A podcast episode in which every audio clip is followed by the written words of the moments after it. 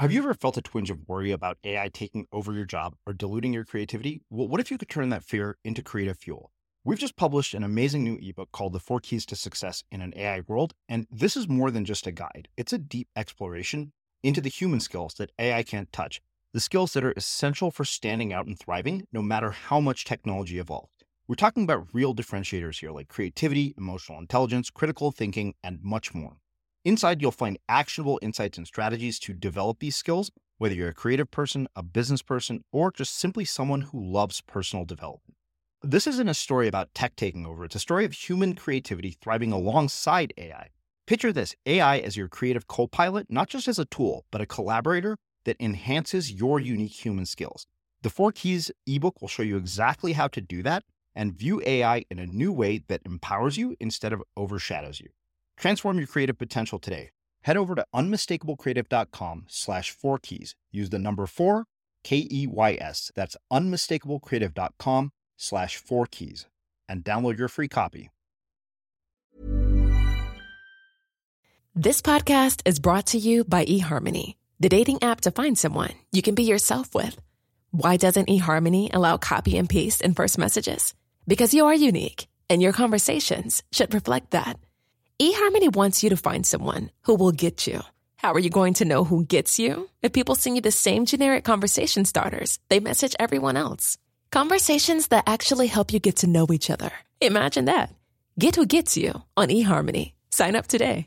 Hey, I'm Ryan Reynolds. At Mint Mobile, we like to do the opposite of what Big Wireless does. They charge you a lot we charge you a little. So naturally, when they announced they'd be raising their prices due to inflation, we decided to deflate our prices due to not hating you.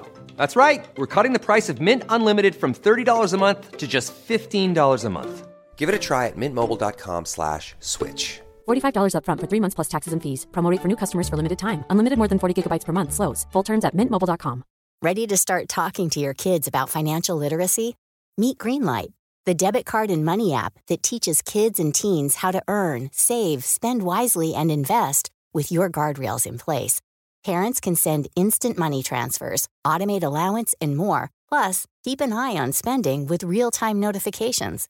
Join more than 6 million parents and kids building healthy financial habits together on Greenlight. Get your first month free at greenlight.com slash ACAST. That's greenlight.com slash ACAST. Ryan Reynolds here from Mint Mobile. With the price of just about everything going up during inflation, we thought we'd bring our prices down. So to help us, we brought in a reverse auctioneer, which is apparently a thing.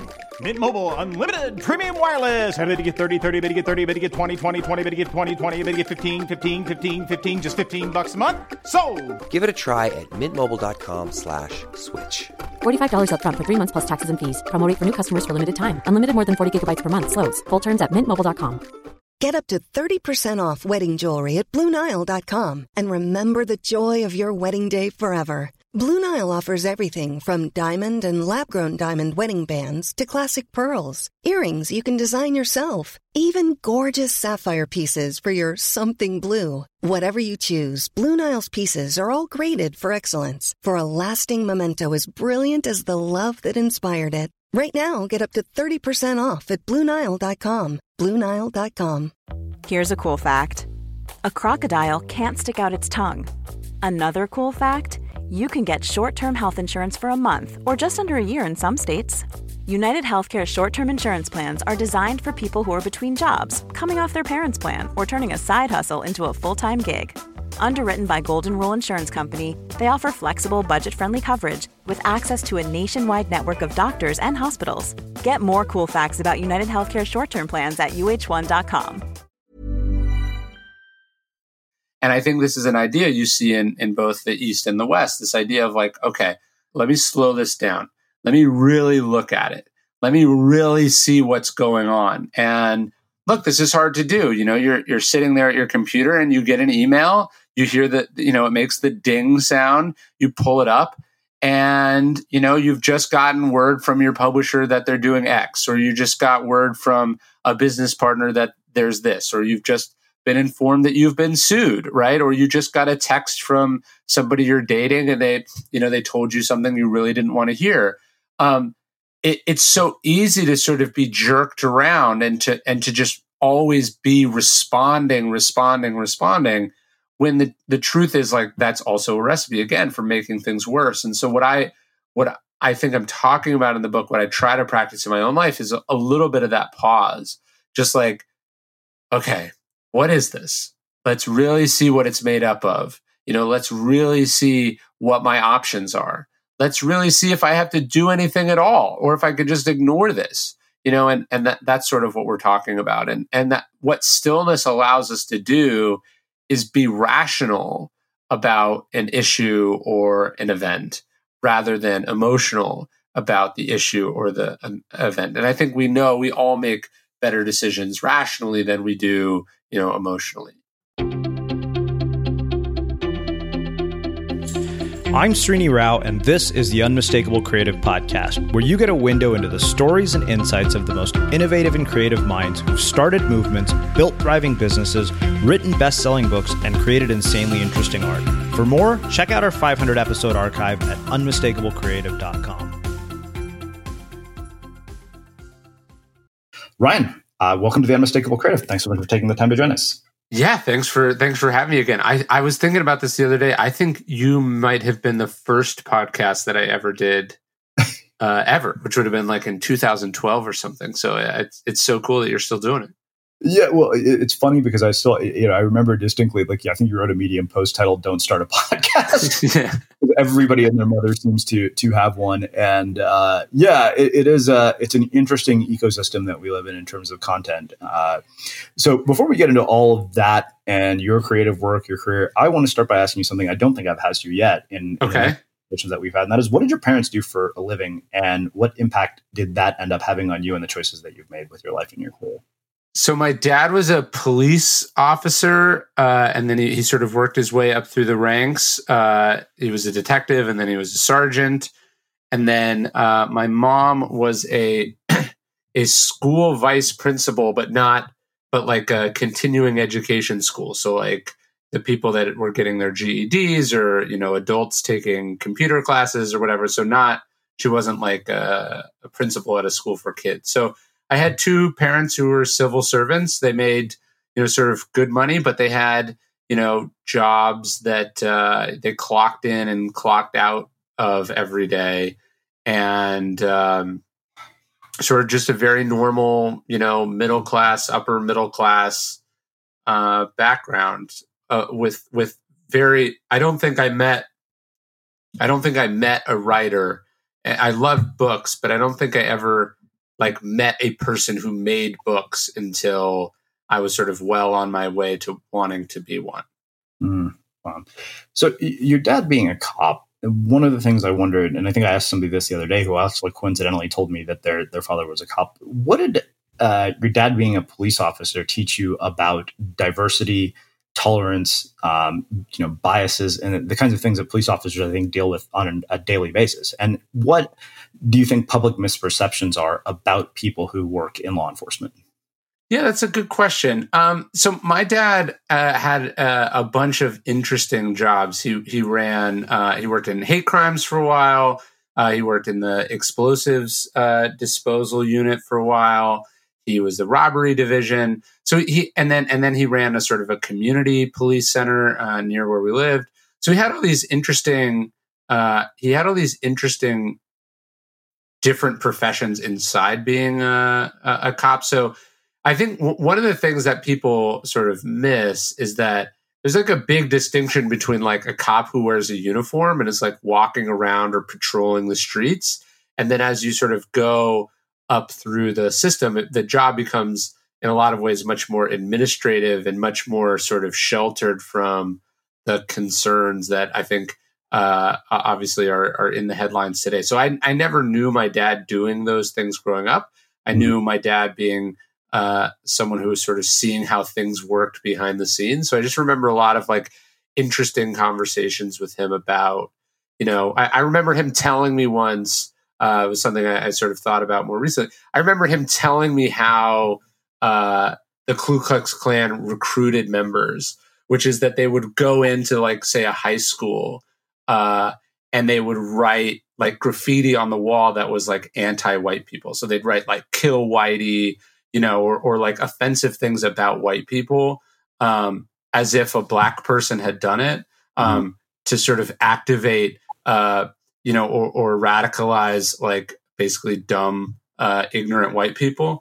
And and so I, you know, as you watch this sort of political environment we're in now, and you watch how easy it is for people to become polarized, and and sort of how these sort of uh, flashpoints uh, sort of pop up. It's always it, it's I, I, just remember things from my childhood just sort of seeing like oh that's how things work. Um, you know that's how that's how the system operates. That's like the logic that maybe you don't understand.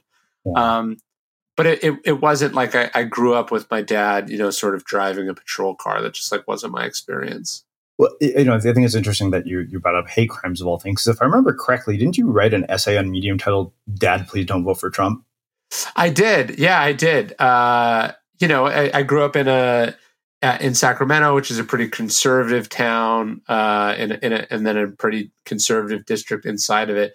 My dad's not like some like sort of raging far right winger, but like like I think a lot of people's parents. Uh, it's like I know almost let's say no millennials who support Trump, right. uh, uh, or, or, or think that he's doing a good job, and then you talk to people and you know you talk to somebody's white parents you suddenly get uh, a very different perspective. So the things that are sort of shocking or appalling they find a way to either rationalize or they, they just have a different perspective on it. So yeah my dad my dad grew up listening to talk radio as probably voted republican in every election he's he's uh, been able to vote in and so you you see uh, you know two people able to look at very at the same events uh-huh. from very uh, from a very different perspective.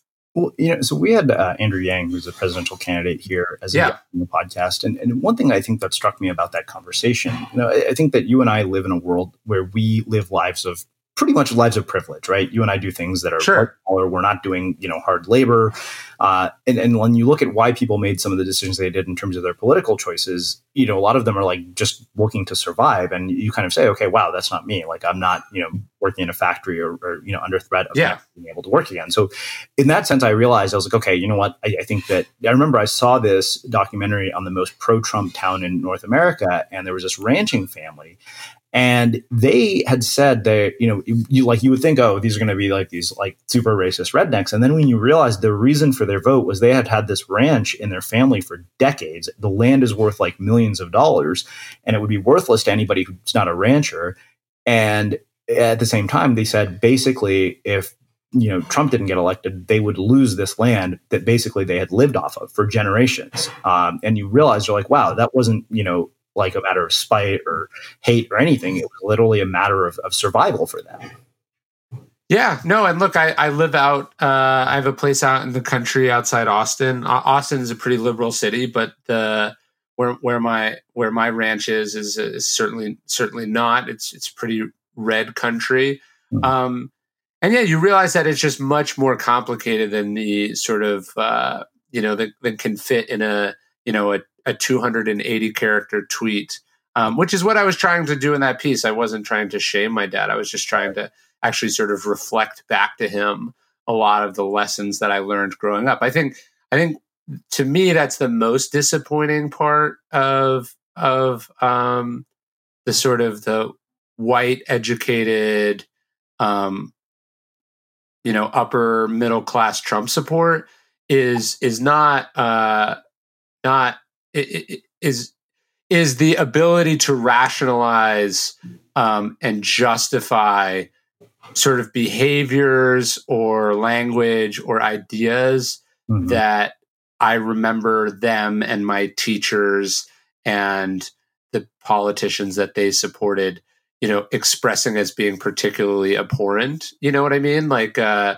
uh, if if I had been friends with a kid whose dad was on his third marriage and regularly cheated on his wife with porn stars, you know, my parents would have been like, "Don't don't go over to that guy's house." Yeah. Uh, you know, and then so for them to turn around and be like, oh, you know, he's a good Christian, it's just it's nonsense. Yeah. Um, well, so but, you know, the yeah. other thing I, have wondered, and you, I've not gotten to talk to you in, in, you know quite some time, probably actually, believe it or not, since this election took place.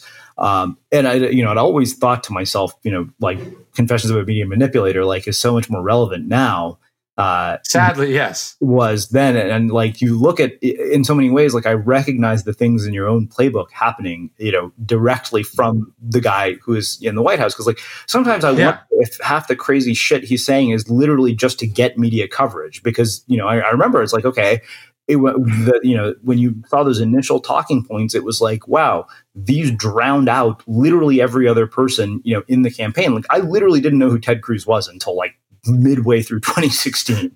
Um, and, and I thought, yeah, myself, this is. I remember I made a joke about it on Facebook. I said, you know, uh, you know, Roger Stone is is basically Donald Trump's Ryan Holiday. And so, like, I wonder now that you, you know, looking at the ki- kinds of ideas in that book in the wake of, of this election and the media landscape now, like, how do you think about all this stuff? Like, what is your view on it? Yeah, look, I wrote that book precisely because I was seeing at much lower levels and in much less significant uh, circumstances a lot of the same sort of behaviors working. I saw how easy it was to sort of create fake outrage. I saw how easy it was to sort of hijack the news cycle. I saw how people who who sort of had nothing to lose or had no shame could do a really good job of getting all sorts of attention.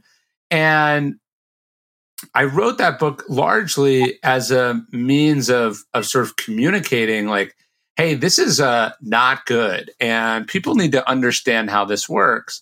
And it, it's it was disappointing. It was disappointing to see the media reaction to that book, which was to largely sort of dismiss me or or to say that I was some sort of singular bad actor or whatever, um, and to sort of not do anything about the problems that I was highlighting in that book. Mm-hmm. Um, and so, so look, I, it's not that I feel guilty about it because I feel like I, what my job was with with that book was to sort of show in a very unflinching manner like exactly what was going on in the way that like a computer hacker might sort of break into a uh, you know some some security system and then show how that worked the idea is somebody better fix that afterwards so it doesn't happen again and and I think we went through the, the media. I guess what I would say is the media is certainly not blameless. The, the media has repeatedly left a, a, a lot of sort of easily plugged holes in its system because those systems are really good for business. Mm-hmm. Like um, in in the 2016 election, Trump got something like two billion dollars worth of free publicity, and so people think like, oh, you know what? What they don't realize is that the media is not in the business of giving away publicity the media then monetized the attention that they gave Trump mm-hmm. to be worth even many more billions of dollars of that. I think the CEO of of uh, of CBS said something like Donald Trump may be bad for America, but he's very good for CBS. Yes, yep, yeah, I remember. Yeah, yeah, and so that that's just the reality of the media system we're in. So. I, it's a it's a book that I I wish had been disproven or made irrelevant, uh, but but you know seven plus years later, um, it's still being taught in schools, and and it's probably more right today than it was when it came out, um, which is not again not a good thing. Well, and, and you know what's scarier is the tools are easier to use. Like I, of course, we're seeing state produced propaganda. Like people may not know this, but if you just do a search on YouTube for Real News Update, you will actually see propaganda coming straight out of the White House, news that is produced by the White House. It's never happened in history that I know of. Yeah. No, no, it's very it's very alarming. And and the reason I think we have trouble wrapping our heads around that is that um you know, everyone is uh, the media is also bombarding us with all this other nonsense of stuff that doesn't matter. And so it's kind of like, you know, it's like the boy who cried wolf uh type situation where you really can't it, a normal person is not able to wrap their head around and process all this information that's being thrown at them. Like I I know how this works, and I still am bombarded by it, and I still fall for stuff. So um, it's a it's a scary time. Yeah. Well, let's uh, let, us talk about one other thing here. Um, you said your mom yeah. was a uh, vice principal, and you know, I wonder your mother being a vice principal, like what did she teach you about education? Particularly because she, you know, was working with people who got their GEDs, and you also happen to have dropped out of college. So, like, I wonder what you know, what did she pass on to you about education, and what are your views, you know, on a current our current education system? I know that your son is young, but I know that this has to have crossed your mind. Yeah, yeah. My, so my mom was a school principal, and she, I think that's where I got my love of reading. I think that's where I found, uh, you know, I, I I like school. It just ended up not being the right thing for me uh, to to finish college. Um, but but I, I learned from my parents the skills, as particularly from my mom, from the the skills that I now apply in, in what I think is sort of my on, ongoing education. Um, but but when you have your own kids, that you do you're right. You do start thinking about these things in a very different way, and uh, I think that what I go back and forth with is like, um, you know, is there even such th- like like the question is like, are public schools good? Is it worth paying for a private school? Should you move? To be closer to a good public school or, or whatever. And and one of the things my wife and I have spent a lot of time talking about is like, is there even such a thing as a good school anymore? And and uh, is it is it not something unfortunately that's just become if you want your kid to actually learn skills that will be viable and and and uh, you know helpful in in the world that we are quickly moving towards yeah. is this not something that the parents have to take you know sort of primary control over i'm not, not really talking about homeschooling i just mean like it even if you went to a really good public school which I, I went to a good public school but it things weren't so quite dominated by you know where you went to college yet mm-hmm. uh you know how you did on standardized tests whatever you know do, do you end up have do, does it do you end up just having to significantly supplement your kid's education because you just can't rely on what you get from school. So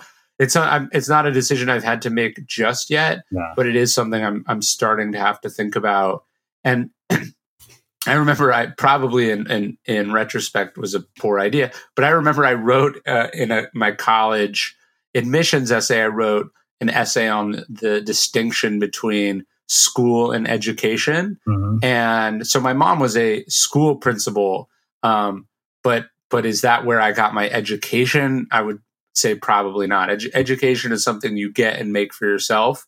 That that comes from experiences. That comes from what you're exposed to. That comes from you know so you're pursuing things you're actually interested in. Mm-hmm. And then school is like what you're learning in third period and then how you do on tests and and I'm just not sure if that matters anymore. Yeah, well, I mean, I think you you made a really good point about taking ownership and accountability for your education, and I think that extends far beyond you know being in school. I think that takes us into life, which really kind of makes a, a perfect segue to talk about you know sort of developing the skills that allow you to stay relevant in the world today. Uh, because I think you're in this just constant need to iterate and to adapt um, and you have seemed to, you know, really kind of, in, in, so many ways, like you're the definition of prolific. Like we were joking earlier that, yeah, it, when when I get a book from, you know, our publisher in the mail that you've written, literally I finish it, and a week later there's a new galley at my doorstep. I'm like, where the hell did he write this? Uh, so let, let's talk about this because I mean, you really you've done something I think that is a, a rare sort of accomplishment for a writer, which is you've maintained somehow a combination of both quantity and quality. Um, yeah, people who can do qual- quantity like that's easy. Um, I mean, I, I know that out of my thousand words every, every day, like if you assume that I write more, like a million words a year, maybe forty thousand of it is decent, if that. You know, that's the the part that I risk sharing. And eh, so I wonder, you know, what does this process look like? Um, you know, where does you know how do you come up with an idea for a book? And it, it, seems like that you know you took like a break from this sort of ancient wisdom with uh, perennial seller and, and conspiracy but then kind of returned back to it with um, the most recent book which we'll we'll get into. But i want yeah. to process first because i know that you and i've talked a little bit about the um, you know note card process but i want to look at your book writing process in a bit more detail. So I think one of the things I, I definitely took from both my parents is that whatever you do, it's a job right? And the job requires you to show up and work on a daily basis. And I think that's something you wouldn't think would distinguish you from other writers, but it's true. Like I talk to a lot of writers and they're sort of like, oh, I don't know what I'm going to do next. And it's like, you don't know what you want to do next.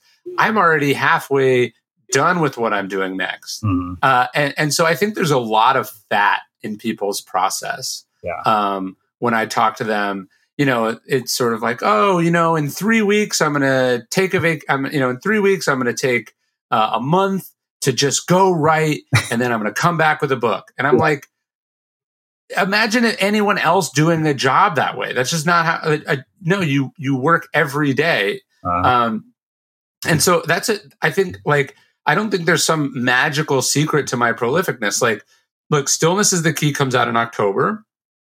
I finished it. I finished like what is more or less the rough the the the, the published edition. I mean, obviously, as you know, there's lots of yeah. sort of editing and refining and whatever, but like it was accepted by the publisher, which is like the the the big hurdle you have to get over. It's also when they give you, you know, your second check, which is very important. Yes. But it was accepted in December of 2018, uh, right? I, I sold it in, I think, January of 2017 or maybe December of 2017. So it took about a year to get to like the rough draft. And then there was another, uh, you know, six months or so of editing and refining. But like as soon as I finished it, I started thinking about what I wanted to write next. And then I I sold that and then I started working on that. And then I've taken breaks and had to go back and, you know, whatever. But the, the point is like I not like when um when when this book comes out in October,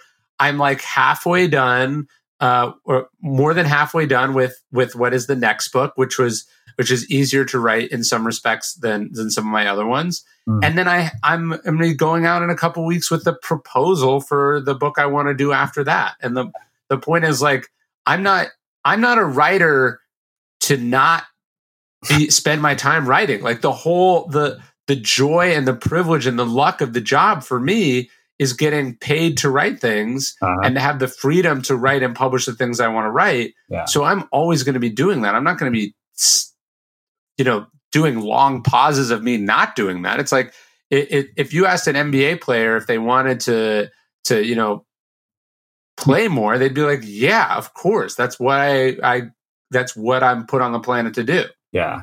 Well, it's funny, you know, you were talking about this because I knew, you know, when I finished the the audience of one book, I was like, oh, I don't have a contract for a third book. My friend's like, what are you going to yeah. do? And I said, I'm going to get up and I'm going to write. And you know, and as my friend, we have one of my contracts. He's like, look, he's like, what got you that book deal in the first place is that you self published. You're no longer under contract. If you want to write books, just keep writing books. So I did.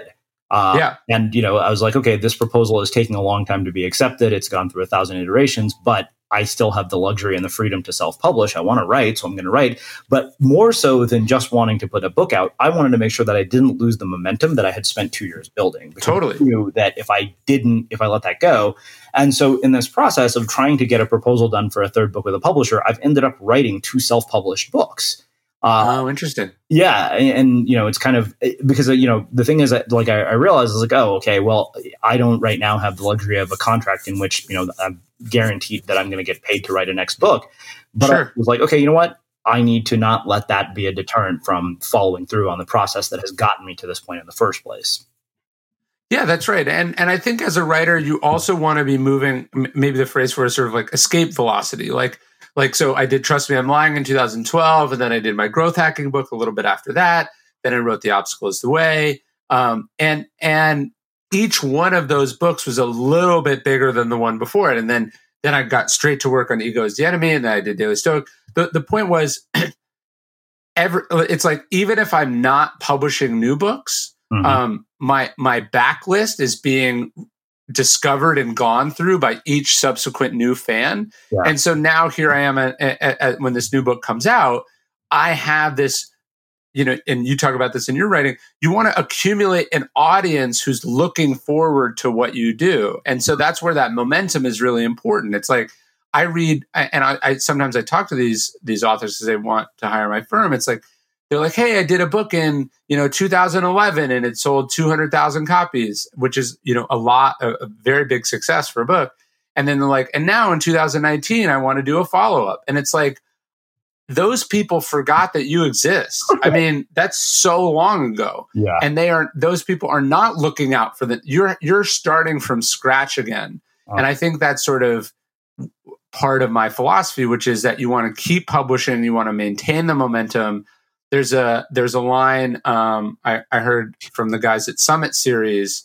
Um, they were telling me they were like, you know, you rest at the end, not in the middle. Mhm. And I I think that's a, a really that that's sort of part and parcel of my writing philosophy, which is like, Yeah. it's not like I'll sleep when I'm dead, but it's like now's my window, Uh-huh. and I'm gonna and, and people are reading what I'm writing, and and I have a proven track record. I'm not going to fritter that away by you know uh, messing around with stuff. Oh yeah, I mean, I, I think in ten years of running the podcast, we've taken a break. Like we take a break in December, and during that time, we publish you know our best of episodes just so we can start out January.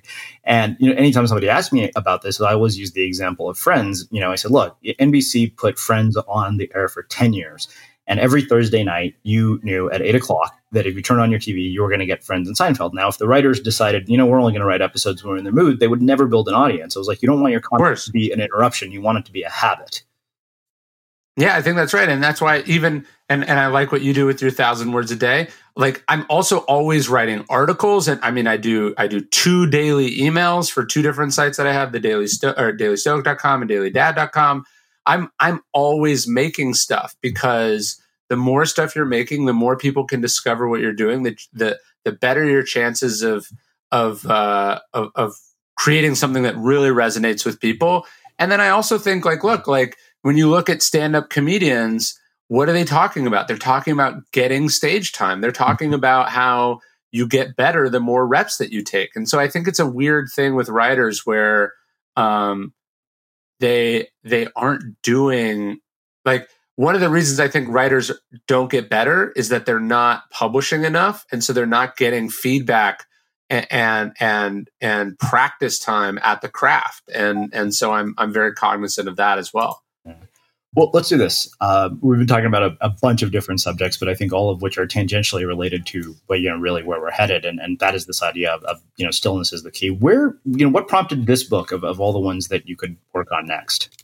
So usually my books start with like a quote or a story or just something that sticks with me, and it's enough that I write it down or I put it on a note card or I just I just think about it. And then what I start to do is accumulate um, a, a, pattern. I, I, start to notice this this pattern everywhere, and there's uh, I, that's that's just what happened with this book. Uh, I, I found a quote, and it was the quote is uh, Tao uh, Tao is in in the emptiness. Emptiness is in the fast of the mind. Mm. And and that quote just uh, it just stuck with me. the the idea of emptiness being a good thing the idea of clearing the mind uh, is is obviously a, a, a, sort of a Buddhist idea, um, and and I was interested in that because I'd written all these books about Stoicism, and and then I, as I was rereading the Stoics and just sort of going about what I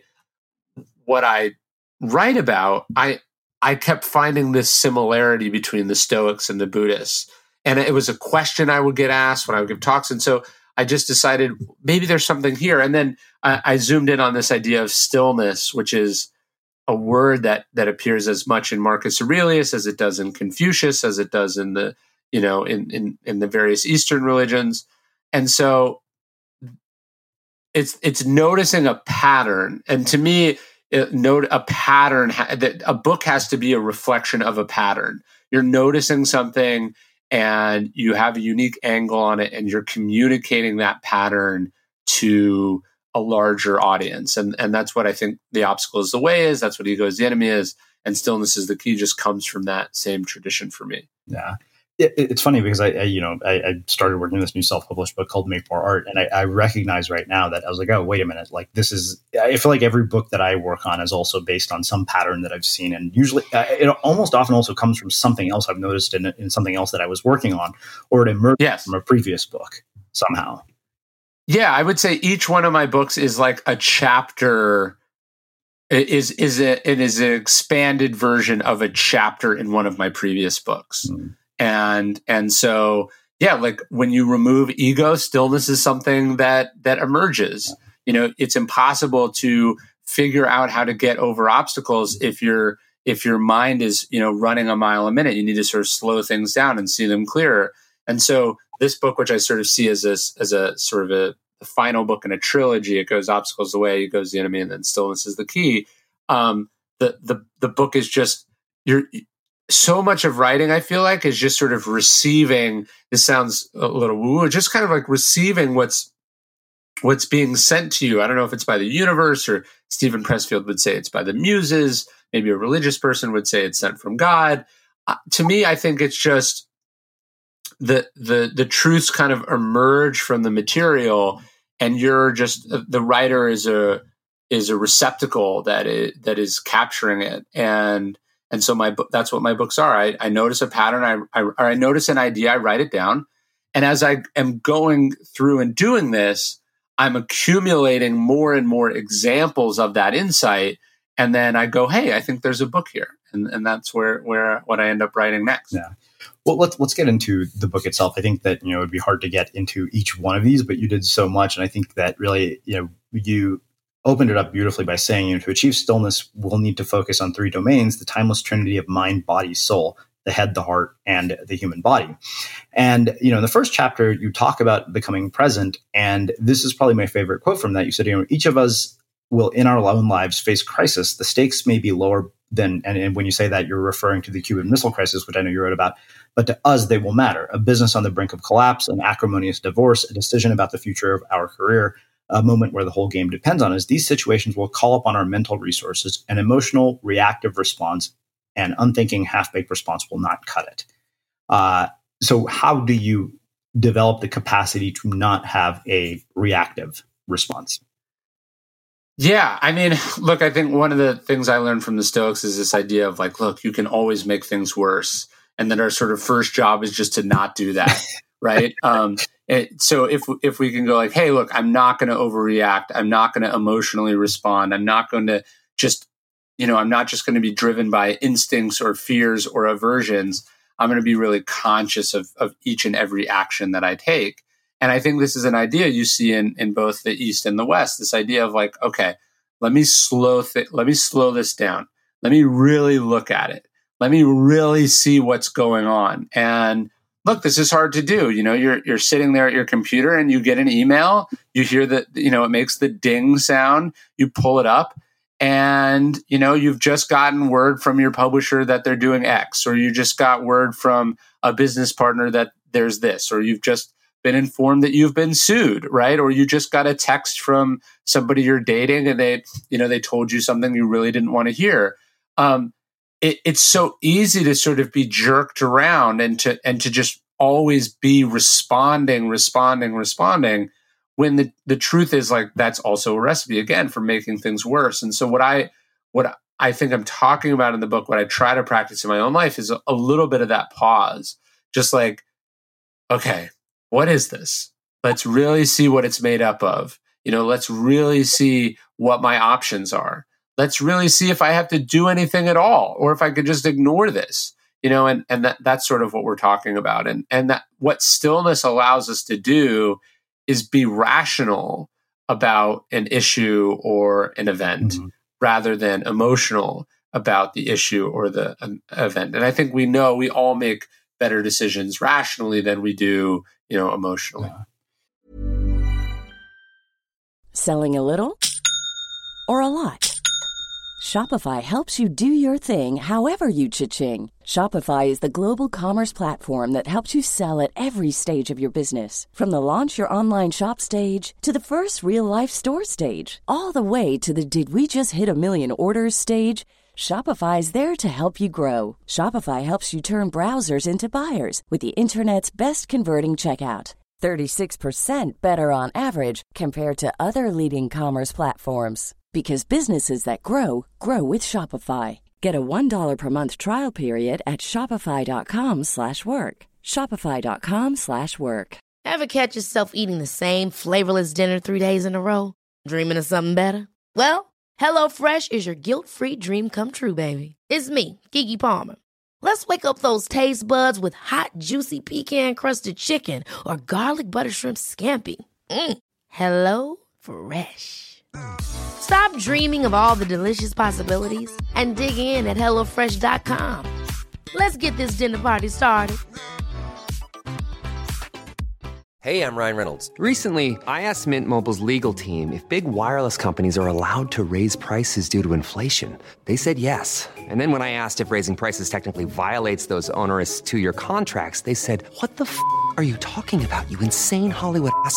F- So to recap, we're cutting the price of Mint Unlimited from $30 a month to just $15 a month. Give it a try at mintmobile.com slash switch. $45 upfront for three months plus taxes and fees. Promo rate for new customers for limited time. Unlimited more than 40 gigabytes per month. Slows. Full terms at mintmobile.com. Here's a cool fact a crocodile can't stick out its tongue. Another cool fact you can get short term health insurance for a month or just under a year in some states. United Healthcare short term insurance plans are designed for people who are between jobs, coming off their parents' plan, or turning a side hustle into a full time gig. Underwritten by Golden Rule Insurance Company, they offer flexible, budget friendly coverage with access to a nationwide network of doctors and hospitals. Get more cool facts about United Healthcare short term plans at uh1.com. Hey Dave. Yeah, Randy. Since we founded Bombas, we've always said our socks, underwear, and t shirts are super soft. Any new ideas? Maybe sublimely soft. Or disgustingly cozy? Wait, what? I got it. Bombas. Absurdly comfortable essentials for yourself and for those facing homelessness. Because one purchased equals one donated. Wow, did we just write an ad? Yes. Bombas. Big comfort for everyone. Go to bombas.com slash ACAST and use code ACAST for 20% off your first purchase. I'm Sandra, and I'm just the professional your small business was looking for. But you didn't hire me because you didn't use LinkedIn jobs. LinkedIn has professionals you can't find anywhere else, including those who aren't actively looking for a new job but might be open to the perfect role, like me. In a given month, over 70% of LinkedIn users don't visit other leading job sites. So if you're not looking on LinkedIn, you'll miss out on great candidates like Sandra. Start hiring professionals like a professional. Post your free job on linkedin.com slash spoken today. So it, you talk uh, about limiting your inputs, which I think is incredibly relevant to the world that we live in. You know, you say each of us has access to more information than we could ever reasonably use. We tell ourselves that this is part of our job, that we have to be on top of things, and so we give up precious time to news, reports, meetings, and other forms of feedback. Even if we're not glued to a television, we're still surrounded by gossip, drama, and other distractions. And you know, I, I, wrote about this, I think, in Audience of One, saying that we're just like drowning in a sea of noise, and there's no way you can hear the sound of your own creative voice if you're just constantly consuming. Um, so I wonder, you know, like where this came from.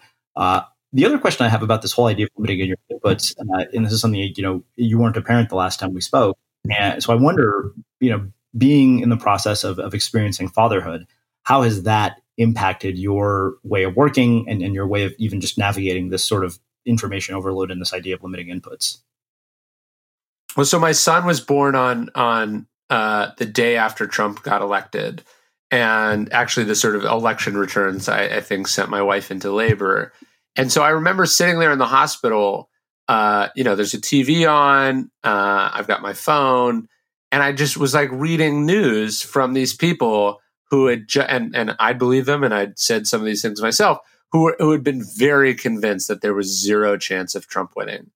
Uh, and then what do you know? They were completely and totally wrong. And and I it just was a striking moment for me because I was like, why am I listening to these people? These people just spent the last year uh, basically gaslighting me, telling me the exact opposite of of what was going on. Their job is to inform, and in fact, they not only informed me, but they gave me the exact wrong impression of the facts on the ground, right? And and I just realized, like, oh man, I have to consume a lot less of this crap. And so I, I basically have not watched cable news since. Uh, I have uh, dramatically limited the amount of articles that I read. I try not to consume news in real time. I've tried to. I, I've I've not only increased the amount of books that I've read, but I I spend significant I spent a significant amount of time the last 12 months trying to reread books that I've already read. So not even reading new books. Um, which obviously is a funny thing to say as I'm on this, you know, promoting a new book. But the, the point is like I'm trying to focus my time and, and if I am going to have an input, mm. I want that input to be timeless. I want it to be, I want to be very confident that it's correct, that it's going to endure. And then I want, I want it to be giving me wisdom and not information. Wisdom makes my life better. Information distracts me, right? Information is a commodity. Wisdom is, is a sort of priceless resource. Mm. And, and so I've just tried to dramatically decrease the amount of time that I focus consuming information so I can focus more time and energy on my family, on myself, and also on creating things that I think matter and make the world a better place. And so, you know, I think the average person just consumes far too much noise. It follows way too much news in real time. Mm-hmm. And uh, and would be happier and stiller and make better decisions and ironically be much more informed if they focused on the bigger picture. You know, it's funny because I've never been a consumer of news until this year, uh, mainly because I'm like, this is such a crazy shit show that it's actually yeah. entertaining, and I'm like, okay, this is bad, but you're you're making a really uh, you know uh, strong case for why I should stop. You know, I remember also very distinctly in one article you wrote on Medium, you said that you uh, haven't you stopped using Facebook months ago, like you gave your assistant your password yeah. that was like six or seven months ago. And the reason this struck me in particular, and I think I, I wrote about it actually, and I, I mentioned you in, in this thing. I wrote a piece titled "Nobody Gives a Shit What You're Going to Start," uh, because yeah. I said, look, every day people on Facebook are talking about the things they're going to start, but I said, show me what you've shipped, show me what you've finished. And you're such a perfect example of that because I very distinctly remember our last conversation. We were talking about this. You said it's insane for you to be talking about, you said you never talk about a book until it's finished. And I noticed that the only Instagram picture I ever saw through this process was when you finished, put, was the finished manuscript. Yeah. And I thought, wow, he he absolutely spot on is, is saying that that's the absolute truth, what he was saying last time. So I, I wanted to ask you about this because, uh, you know, we've had Cal Newport here, uh, who has been very uh, like a, a, vocal advocate for what he calls digital minimalism. Um, you know, and, and, we'd actually talked about you in, in, in, the last conversation I had with him and, and, about the fact that, you know, like you're exemplary of this. So I kind of just wanted to hear your, your thoughts on this. Sure. And, um, because, you know, Facebook is a different beast than it was even two years ago when you and I spoke, and you know this was one of uh, a big point of contention with me and, and, the publisher when we were going through the audience of one launch because I was like, look, nobody buys books based on having seen a Facebook ad, but that's a whole other story. Uh, yeah. But uh, that being said, like, you know, uh, and also, you know, so much of the book that I wrote was about why we need to reduce our stuff. So, like, sure. Facebook thought, I thought was insanity. But um, you're, you know, that's just one example. But I think it, it's much more relevant to some of the things that you talk about in terms of slowing down, in terms of cultivating silence. Uh, you know, how, like, just, you know, uh, I'm curious sure. about all this. No, no, look, uh, so uh, for for Daily Stoic, we do these challenges periodically. We do uh, the, we've done a 30 day challenge and a 10 day challenge and a 21 day challenge. They've been really awesome. And in January, like I think the second or third day, the challenge was about a sort of a new year, a new you idea. And one of the challenges was you had to quit a bad habit. And I don't have a ton of bad habits. I don't drink. I don't smoke. Uh, you know, I eat well. And so I was like, okay, I'm going to quit Facebook. This is something that I don't have control over. Like I check it more than I should, more than I want to, and it doesn't really contribute to my happiness. Mm-hmm. Now, the, and and that's what I did. I, I quit in January, and I really have not checked it since. I have a I have a sort of a burner account that I use because we have a, a Facebook group for Daily Stoic, uh, but it doesn't have any friends. Uh, it's just basically using Facebook as a message board. Uh, there's no scrolling, no whatever, but the downside of, of, quitting has been like, look, I don't, I, I used to like seeing your thousand words a day on Facebook and, and I would see it on a regular basis and it was there. And I would see other things, you know, friends that I, that I hadn't connected with in a while, or, you know, I, I someone I know would post something funny or I'd see a good news story or I'd, you know, hear about something that would work its way into one of my books. It's, it's not to say Facebook is not without value because it certainly is. And I, and I don't know if I'd be here where I am in my career without mm-hmm. it but what I found was that it was causing me more pain than pleasure. Like it was something I was powerless over. That was one. But I was noticing that most of the time, most of what I was seeing there was not contributing to my happiness. So it was, you know, negative news stories, or it was people fighting about things, or it was people bragging about things, or it was people marketing in in a way that I knew because I knew them or I know how the industry works in a dishonest way. So I would see people talk about things that I knew that that I happen to know weren't true. And then I was, even though I knew they weren't true, I was still finding myself being made insecure by them or comparing myself against them. So I'd go, I'd see, oh, so and so, you know, said this is their speaking fee. Uh, why is that higher than mine? Are they better than me? And then it's like, objectively, I know that they're, you know, they've they've inflated it by half. Uh, but it's still, it was still so hard not to get caught up in that. And so cutting it out, it not only uh, I think has it made me a lot more productive. I mean, I, I'm not checking it 30 times a day and I'm not carrying it around in my pocket.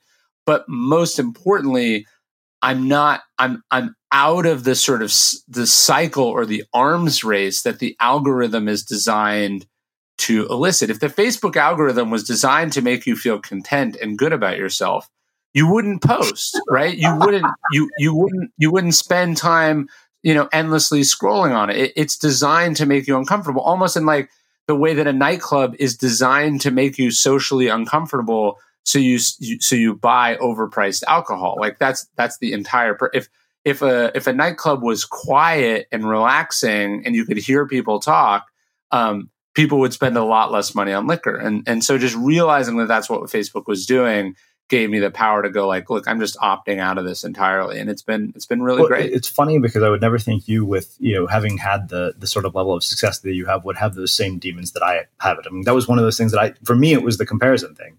I would be like oh this person sold more books than i did. I was like oh this person hit the new york times bestseller list. And i'm just like oh why? Uh yeah. Right. Totally. Yeah, I would have never imagined you having reached the level of success you have or having the same problems. So that's that's refreshing to hear. Well, look, I, I don't. I, I, it's not like sort of false humility. I, I think like like look, if you talk to a billionaire, most of what you're going to hear from them is things they are benchmarking against other billionaires. Uh-huh. You know what I mean? Like there is no there is no person on the planet that is not is not endlessly comparing themselves to other people alive or dead. It's sort of the curse of our species in, in some ways. It's it's responsible for why no one's ever able to really feel good about what they've done. And it's something I sort of was talking about in the book. Yeah. Like, you know, Theodore Roosevelt said comparison is the thief of joy. He's totally right. Um, the idea of, of having enough, knowing what, knowing how to be content with what you have and, and what you've done is, is really important. And it's really hard when there are brilliant engineers designing products designed to exploit that feedback loop. And so, I think that's one of the reasons that sort of opting out of these platforms is important. The other is just like, look, like uh, Twitter doesn't do that to me. Twitter doesn't make me compare it myself to other people. I just see people spend way too much time on it. And then you go, how are you not prolific? It's because you're working for Twitter for free, you know, six hours a yeah, day. Yeah. Well, I, I want to come back to the uh, the idea of enough. Um, that was probably one of my favorite chapters in the entire book because something I've been thinking a lot about as I, you know, uh, come on, you know, turning forty two, I think, and then my sister's married, and like a lot of things in my life haven't happened the way I thought they were going to, and i have been thinking a lot about that idea. But I want to come back to that because there okay. are um, some other things that you talked about in the domain of the soul, and two in particular that struck me. Uh, you know, one was this idea of healing the inner child, and the other was being aware of desire, which I think is kind of related to this idea of enough. Um, but the, the idea of the inner child, I think that was one that was fascinating to me because, you know, like I, I, my joke is that, you know, the spiritual journey of adulthood is basically fixing all the things that you think your parents screwed up in your childhood. Of course, yeah, of course. That's my you know definition of spirituality at this point. Having, and it was hilarious because I, I was just on a, a, call with a vendor who's looking at translating all of our content into Spanish. They've built this new AI technology, and they'd listened to a few episodes. And, and the founder there's like, "Oh wow, I, you know, I listened to your your podcast this weekend. You must be one of the most self actualized people in the world." And I said, "Are you kidding? like, I'm more screwed up than most people." I, I, just thought it was a hilarious comment for her to make. Uh, Sure. So, well, so this inner child thing. I mean, did you have childhood wounds that you had to to get past? How did you, uh, you know, and, and how do we navigate this? Because I, I think that everybody has an inner child that in some way or other has been wounded by some experience. Yeah, look, I th- I think that's a very that's a very important thing, and it, it's it you you said it right because I think a lot of people go, oh, you know, I wasn't abused as a kid, like my parents didn't beat me.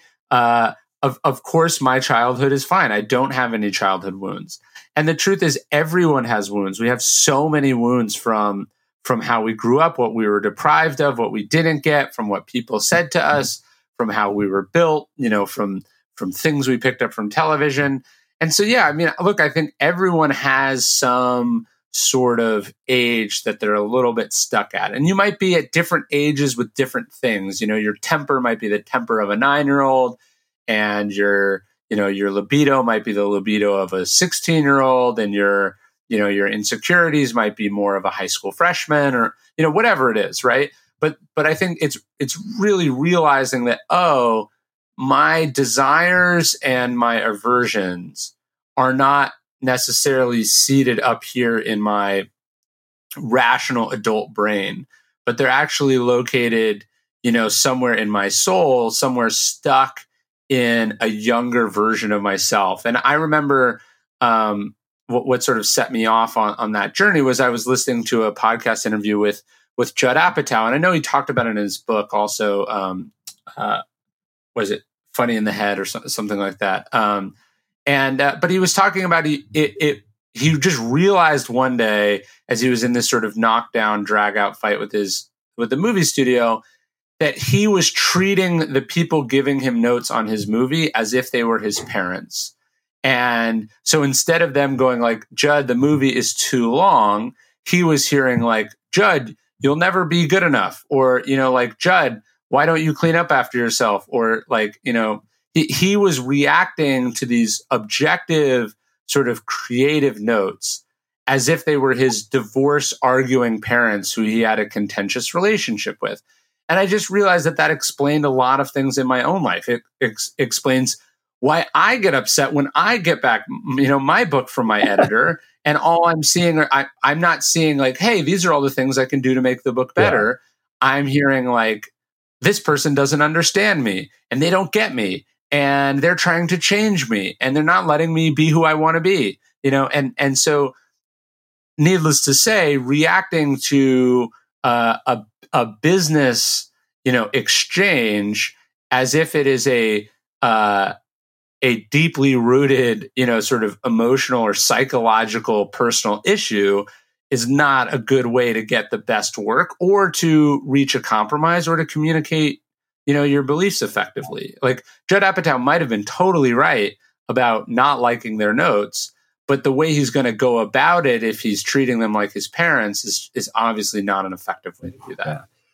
So there's one thing that uh, I appreciated this chapter, and I, I, wonder if part of it is is because of age. You know, I, I remember whoever some comedian joked, he's like, "Old people become religious because they want to get into heaven." But uh, yes. you, you, talked about accepting a higher power, and part of uh, I've always been incredibly skeptical about religion or higher powers, particularly because all Indian religious traditions are very time consuming. Read about this, and and uh, it was funny because I had. Um, uh, another guy here uh, Michael Ventura, who wrote uh, Applied, Applied Empathy, and he had said in a conversation with Jonathan Fields that Ganesh was the remover of obstacles. And I remember coming home to my mom and saying, Hey, can I have a Ganesh? And she's like, What? She's like, Since when are you interested in this? And I was like, Well, I heard somebody on a podcast say this. And I remember right after that, I got booked for a speaking gig after a year of no being booked at all. And yeah. Really? And so I was like, okay, wow, uh, you know, whether that's just coincidence or superstition, whatever.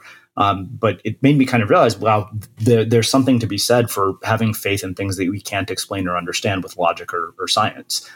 And yeah, yeah, I think I think that's a big part of it. I think what I'm what I'm also trying to say in that chapter is just like when I oh, I became an atheist, I don't know, like 18 or 19 years old. I was reading books in college, and it made a lot of sense to me. Um, I wasn't that wasn't uh, a realization from a place of humility. It was a it was it was a form of intellectual arrogance, right? It's like I'm so smart. I read this book. I know more than all you people. Um, and and so that sort of atheism is in, in just the other side of the coin of of uh, being religious to me because it's some sense that you know. And I think what I'm trying, I, I think what I've moved towards personally is more towards being agnostic in the in the sense that like I really don't mm-hmm. know. What I do know is that there is a lot that I don't know, And I know that a lot of people I admire and respect have the capacity for faith or religious belief. And I know that that you know 99% of what happens in the world is outside my control. So this idea of higher power um, is still something that I wrestle with, but it's it certainly moved me closer towards some semblance of intellectual humil- intellectual and spiritual humility and just kind of I don't want to say resignation, but just a you know a sense that like look like I'm not in the driver's seat here, and I think that's probably what you were taking from that that thing. You're like, oh, it's not speaking gigs aren't necessarily. I put in the work, I get the results, which is how we want the world to be and how it can feel sometimes.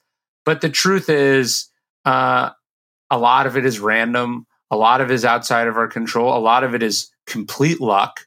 And and if we can see and sense that, we're we're gonna we're gonna have an easier time of things. Yeah. I think and take things less personally, both well, good and bad. I think there's almost a sense of arrogance in the people who are unwilling to acknowledge the role that luck plays in their accomplishments. Like I, I'm very like it was damn lucky that of all the essays that my editor at Penguin could have found when she was perusing Medium that day was mine, and that's the one we chose. Like yes there are a thousand other posts on there, eh, you know, maybe more now, way more now. And like that yeah. was dumb luck. That, you know, had nothing to do with my skill. No, that's that's totally right. And look, you're you're lucky to have been born mm-hmm. now mm-hmm. and not a hundred years ago when you couldn't have published on yeah. Medium. Uh, and and so yeah, there's so much uh, goes into everything that goes right it, that the more you study it and the more you think about it, the harder it is to give yourself credit for it. Well, let's. Speaking of accomplishment, I think you know the idea on this chapter of enough was probably one the the one that resonated with me the most because I think it's something I've been thinking a lot about, uh, particularly because I've just packed up an apartment and thrown a bunch of stuff into storage. Um, and you know, I don't know why this conversation seems to be like echoed. We have somebody, we had somebody on the podcast talking about optimizing our lives for enough. And I think the thing that you said here is most people never learn their accomplishments will ultimately fail to fully provide the relief and happiness to that we tell ourselves they will, or they come to understand this only after so much time and so many relationships and moments of inner peace were sacrificed on the altar achievement. And you say that you will never feel okay by way of external accomplishments. Enough comes from inside. It comes from stepping off the train, from seeing what you already have, what you've always had. And I think that struck me in one way because um, you are, you know, somebody who has accomplished so, you know, a lot of what you've accomplished, most people don't do in a lifetime. And so I wonder when you have those two dichotomies at work, you know, how do you think about this for the person who looks at you and says, wow, Ryan has done so much more than I have? Well, it's it's interesting, and I think sort of humbling and and revealing, right? So it's like, um, yes, I've I've, I've sold a uh, very good amount of books. I've I've gotten to publish books that I've, I've wanted to write. They've had influence in circles that I couldn't have imagined. Uh, I, I get to do the profession that I dreamed about doing. That that literally millions of other people would kill to have the opportunity to do. Um, so in some respects, you might think like, oh, you know, he wakes up and and all he feels is, is that it's it's awesome and that he's amazing and that he's achieved all this. Of course, nobody does that, right? All all you think about is like the breaks that you didn't get, or how other people have sold more, uh, or or how you know there's some next level that you're trying to get to. And so, to me, what I think, what I take from that, it, you can take two things from that. One, you can go, so okay, I don't feel good because I haven't broken into that next level. So I just have to keep going. I'm almost there.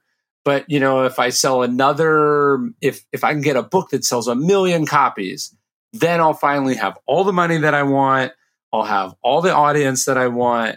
I'll have more influence that I know what to do with. Then I'll feel good. Then my parents will be proud of me, and all will be well. And and that's what a lot of people do, right? They accomplish, you know, they they make it to first base, they hit a single, and they go, "Oh, that was great." but like hitting a home run, that's what it is. Then they hit a home run and then they go, ah, it's a grand slam. That's what it is. No, it's hitting a grand slam in a World Series, right? Uh, oh, it's it's signing the biggest contract in baseball, right? Like so you can see how that that uh, belief drives a lot of accomplishment, right? Because instead of ever being happy, um, they they keep going, right? And if, look, this is good for humanity in the sense that like if Elon Musk wasn't driven, he would have stopped at PayPal, and we wouldn't have Tesla, and we wouldn't have SpaceX, and blah blah blah. Um, if if every senator was happy being senator, no one would ever become president, right? Um, so it is good in the aggregate, but on the individual level, the truth is that it's a lie, right? Like the idea that it's just that it's just on the other side of that hill that your happiness will finally be given to you. That's the whole problem. Because the truth is, you can't fix an internal problem with an external accomplishment. There is no level where you feel good. I'm not saying like nobody should do anything and that it's awesome to be poor and that, you know, nobody should try. I'm just saying that like there's no amount of accomplishment that's going to make you feel great about yourself. You're always going to have these doubts. And so if you want to work on that, you have to you have to step off the train a little bit and realize, "Oh, it's not that that's not worth going towards. Uh, it's not that it's not cool to be president. It's that being president isn't fundamentally going to address the spiritual or emotional problems that I have. I have to do that quietly by myself. Uh, and and and so the good news is that it's it's accessible to everyone. Not everyone can be president, but everyone can feel content and good if they they sort of stop and do the work. And and I'm not saying I've done it. I'm just saying that I'm working on it. So let's get into the idea of body. I think this was particularly important, uh, you know, in the wake of so much of what we've seen in the last year. I mean, I think that there's no question that our digital devices and, and the way we use technology has led to a whole host of mental health issues, like you know, rises in anxiety, depression, all sorts of stuff. Um, you know, I mean, building a routine, all that stuff. We've talked about a lot of that stuff before on the, on the podcast. Um, but I think that there are a couple of things here that really struck me. One was this whole idea of getting rid of your stuff, and I, I saw yeah. how freeing it was to get rid of my stuff, even when, you know, like literally even books, which I absolutely love. I'm like, wow, this room feels a lot quieter without all these damn books in here. Uh, there was something you said that I think was really interesting. You said we don't need to get rid of all of our possessions, but we should constantly question what we own, why we own it, and whether we could do without. And I love that. And at the same time, I thought to myself, well, yeah, if I'm a retailer, I'd be like, no, I don't want you to tell people this. You know? Uh, right. So, so I wonder and I know that you know I, learned this I think in the last year as I started just paring down things that I, my commitment became you know what I am going to basically buy the nicest stuff I can buy but I'm going to have a lot less of it. So I went from like to 20 shirts yeah. in my wardrobe to like six from my favorite shirt maker proper cloth. And my sister was like well shouldn't you get some sweaters? And I was like no. I was like I don't need anything else. I have that it's like six shirts and a pair of jeans. That was my whole wardrobe. I don't have to do laundry. I don't have to do right. anything. It's fantastic. Uh, and at the same time, like you know, consumption is what keeps the economy going. Yeah, of course. Yeah, no, it's it, again. Look, it, the, the the the belief that things will make us happy is good for society.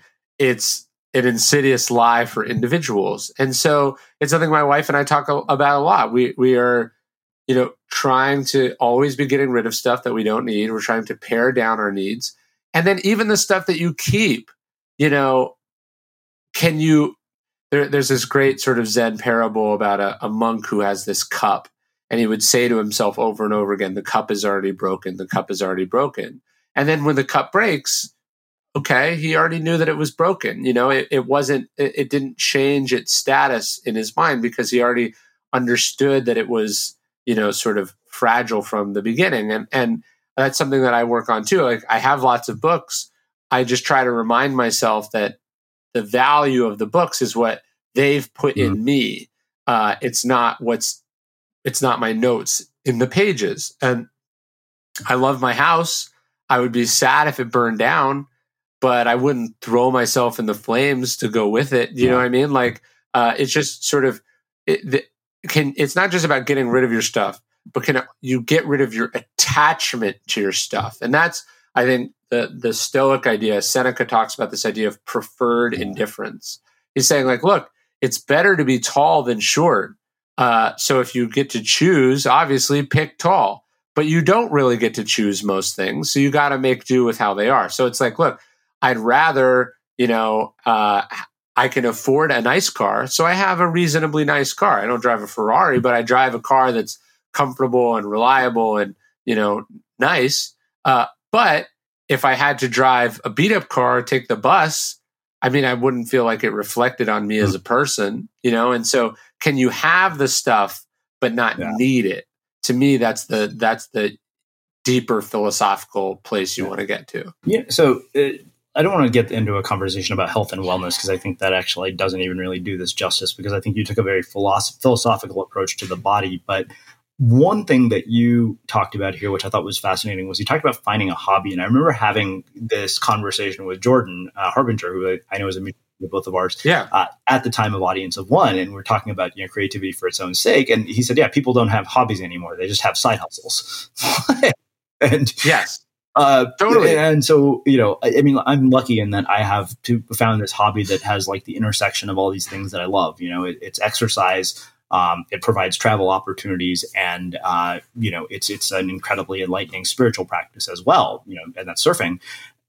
But I realized sure. there was a lot of truth to what Jordan said. Like people actually don't like how many people you know. It's like people don't just paint for the sake of painting. It's like oh, I'm painting this thing, so now I got to put it on Instagram.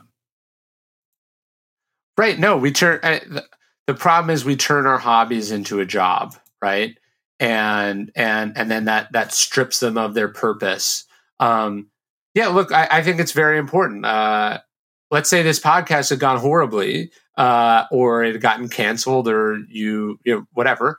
I'm going to go work out afterwards. I'm going to work out if it afterwards if it goes great, you know. And so it's like having something that you can throw yourself into that you have a lot of control over that isn't subject to random luck or fortune is really really important and and has contributed in, in a big way to my uh, my sort of creative success certainly is that like look I, I run every day whether it goes well or not goes well. Um, and and you want to you want to cultivate those those hobbies. Um, in the second world war winston churchill picked uh, the end of the first world war uh, winston churchill mm-hmm. picked up painting. And he said like having a hobby is the the most important thing for a busy public person because you need some outlet for the frustrations and feelings that you have. And uh, and and you've got to cultivate those things or you're going to well, go it's insane. funny george w bush did the exact same thing after he retired after he was done with his presidency yeah and he got that from churchill someone said hey you know, know. churchill painted yeah and, and maybe he would have made better decisions in office had he been painting yeah. uh, painting while he was while he was in office. Well, I think that then there's you know one last piece I think which I, I really appreciated. You know, you talked about this idea of be wearing you know being aware of escapism and you said you know the problem is that you can't flee despair you can't escape with your body problems that exist in your mind and your soul you can't run away from your choices you can only fix them with better choices and and i remember that particularly because i remember there was a period of time where i was lonely where i was living and every weekend i was like oh you know the one thing i know i can do is i can get up to the mountain and if i'm going you know 30 miles an hour down a mountain on a snowboard about everything. Yeah, and sure. at, at, moments, I wondered, I'm like, am I treating this as a hobby or is it becoming a form of escapism? Like I really started to so I wanted sure. to um, kind of, you know, that that is a way of sort of setting this up and teeing it up for you in terms of, okay, explain this whole idea of escapism to us. Well, look, I, I, think travel is a sort of great example of that. And it has been, you know, all the way back to the, the ancient world. People are unhappy where they are because of their marriage or choices that they've made or the life that they're living or the job that they have. And instead of going, I have power over this, I'm going to change that, but it's going to be hard. It's going to be uncomfortable. It's going to require me to face some truths about myself. We say, ah, I need to travel to China, or I need to backpack through Europe, or I need to go to Hawaii for two weeks. And, and th- this is just, you know, uh, this is just window dressing. This doesn't solve the problem because, uh, ironically, um, when you travel, you bring yourself along with you. You also bring, I don't think it's a coincidence, what we call baggage, right? You you have emotional baggage and you have luggage. And and so, you know, eventually you come back to the same discomfort or you bring along the same bad habits with you. So I'm not saying that there's a problem with travel. I'm not saying you can't really get into your hobby. It's just like, look, instead of dealing with the fact that you don't like your job and that this isn't what you should be doing with your limited amount of time on this planet, you've decided to train for an ultra marathon, you know, and you, what you've, I'm not saying it's bad to run an ultra marathon, but, but this is just distraction and addiction um, in, in a slightly more socially accepted context. And like the oldest demographic of people who do uh, triathlons is like 50 mm-hmm. and older. Um, and I would argue that that's because these are 50 year olds who are coming to grips with the unpleasant reality that they have not spent their life particularly well and they are looking for meaning and purpose uh, in a you know in a three hour weekend format rather than just you know staring in the mirror and, and, and doing some work on mm. themselves Amazing. Uh, well, this has been thought provoking, eye opening, uh, as always in, in, every conversation I have with you guys. So I have one last question for you, which is how, and I know right. I've asked you this before. What do you think it is that makes somebody or something unmistakable? Um, what makes someone unmistakable? I, I, I think um, it's it's when someone sort of authentically pursues like the thing that only they can do and this is something I've been thinking a lot about uh, recently and and in my work is like there are lots of books that I could write, and then there are the books that only I could write. There's lots of things that I could do that you could do that other people could do that could make money, uh, or that could be successful, or that could even be well received. But like what we need on this planet is for people to to focus on, you know, the law in the law in, in economics, they call it the law of comparative advantage we need people to do the thing that only they can do and this is what you you talk about in your book like go where you have a monopoly where you have no competition where you're the only one doing it. Um, that by definition makes you unmistakable because you are uniquely yourself. And um, i think this is this is hard for people to do. It's hard for people who are talented at more than one thing uh, particularly because they actually have a choice. Um, but but I, I think you know that we should be trying to do the work that we were put on this planet to do not the work that if we don't do uh, someone else will gladly do. Amazing. Well i can't thank you enough for taking the time to join us. Um, come back to the podcast again for you know i think what is your fourth appearance? Uh, and share your story and your insights and your wisdom. Where can people find out more about you your work and uh, the new book? Yeah, so so thank you for all the all the support. I mean, uh, like I said, I think you were the first one to ever give me a chance, so I, appreciate all of it. And uh, if people want to hear more from me, they, you can get my books anywhere books are sold. You can check out my website at ryanholiday.net. And then if you want a, a, a weekly or a daily morning meditation about stoicism, you can go to dailystoic.com slash email, which is uh, my favorite thing to write, and, and about 200,000 people get it every morning. So you're in company. Awesome. And for everybody listening, we'll wrap the show with that. Thank you for listening to this episode of the Unmistakable Creative Podcast. While you were listening, were there any moments you found fascinating, inspiring, instructive, maybe even heartwarming? Can you think of anyone, a friend or a family member who would appreciate this moment? If so, take a second and share today's episode with that one person because good ideas and messages are meant to be shared. Ever catch yourself eating the same flavorless dinner three days in a row? Dreaming of something better? Well, HelloFresh is your guilt free dream come true, baby. It's me, Keke Palmer. Let's wake up those taste buds with hot, juicy pecan crusted chicken or garlic butter shrimp scampi. Mm. Hello Fresh. Stop dreaming of all the delicious possibilities and dig in at HelloFresh.com. Let's get this dinner party started. Hello, this is Danny Pellegrino, host of the Everything Iconic podcast, and I'm here to tell you all about Splash Refresher because hydration is mandatory, but boring is not. Now, I love my water, but if I don't spice it up, I'm not going to finish what I took out of the fridge. That's why I love my Splash Refresher, which is flavorful, delicious, bright, hydrating, and zero calories. The wild berry flavor is my fave. No, wait, is the pineapple mango flavor my fave? You know what? All five craveable splash refresher flavors are my fave because they're so delicious. So get hydrated and enjoy it with Splash Refresher.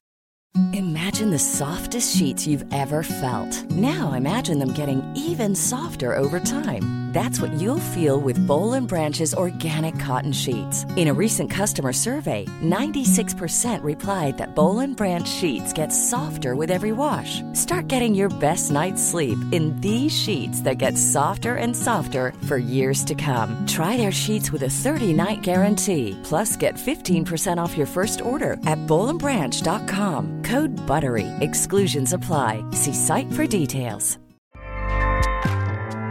ACAST powers the world's best podcasts. Here's a show that we recommend. The Real Housewives is a guilty pleasure for most, but if you're looking to not feel guilty about that pleasure, tune in to Everything Iconic with me, Danny Pellegrino, where I break down all the messy moments and behind the scenes antics of Bravo's popular franchise. And on Everything Iconic, I also interview celebrity guests like Kelly Ripa, Keke Palmer, Drew Barrymore, Cameron Diaz, and more about their guilty pleasures, their past work, and so much more. So if you're pop culture obsessed and find yourself watching way too much reality TV like me, tune in to Everything Iconic with Danny Pellegrino wherever you listen to podcasts. ACAST helps creators launch, grow, and monetize their podcasts everywhere. ACAST.com. Have you ever felt a twinge of worry about AI taking over your job or diluting your creativity? Well, what if you could turn that fear into creative fuel? We've just published an amazing new ebook called The Four Keys to Success in an AI World, and this is more than just a guide. It's a deep exploration into the human skills that AI can't touch, the skills that are essential for standing out and thriving, no matter how much technology evolves. We're talking about real differentiators here like creativity, emotional intelligence, critical thinking, and much more. Inside, you'll find actionable insights and strategies to develop these skills, whether you're a creative person, a business person, or just simply someone who loves personal development. This isn't a story about tech taking over, it's a story of human creativity thriving alongside AI. Picture this AI as your creative co pilot, not just as a tool, but a collaborator that enhances your unique human skills. The Four Keys ebook will show you exactly how to do that and view AI in a new way that empowers you instead of overshadows you. Transform your creative potential today. Head over to unmistakablecreative.com slash four keys. Use the number four, K E Y S. That's unmistakablecreative.com slash four keys and download your free copy.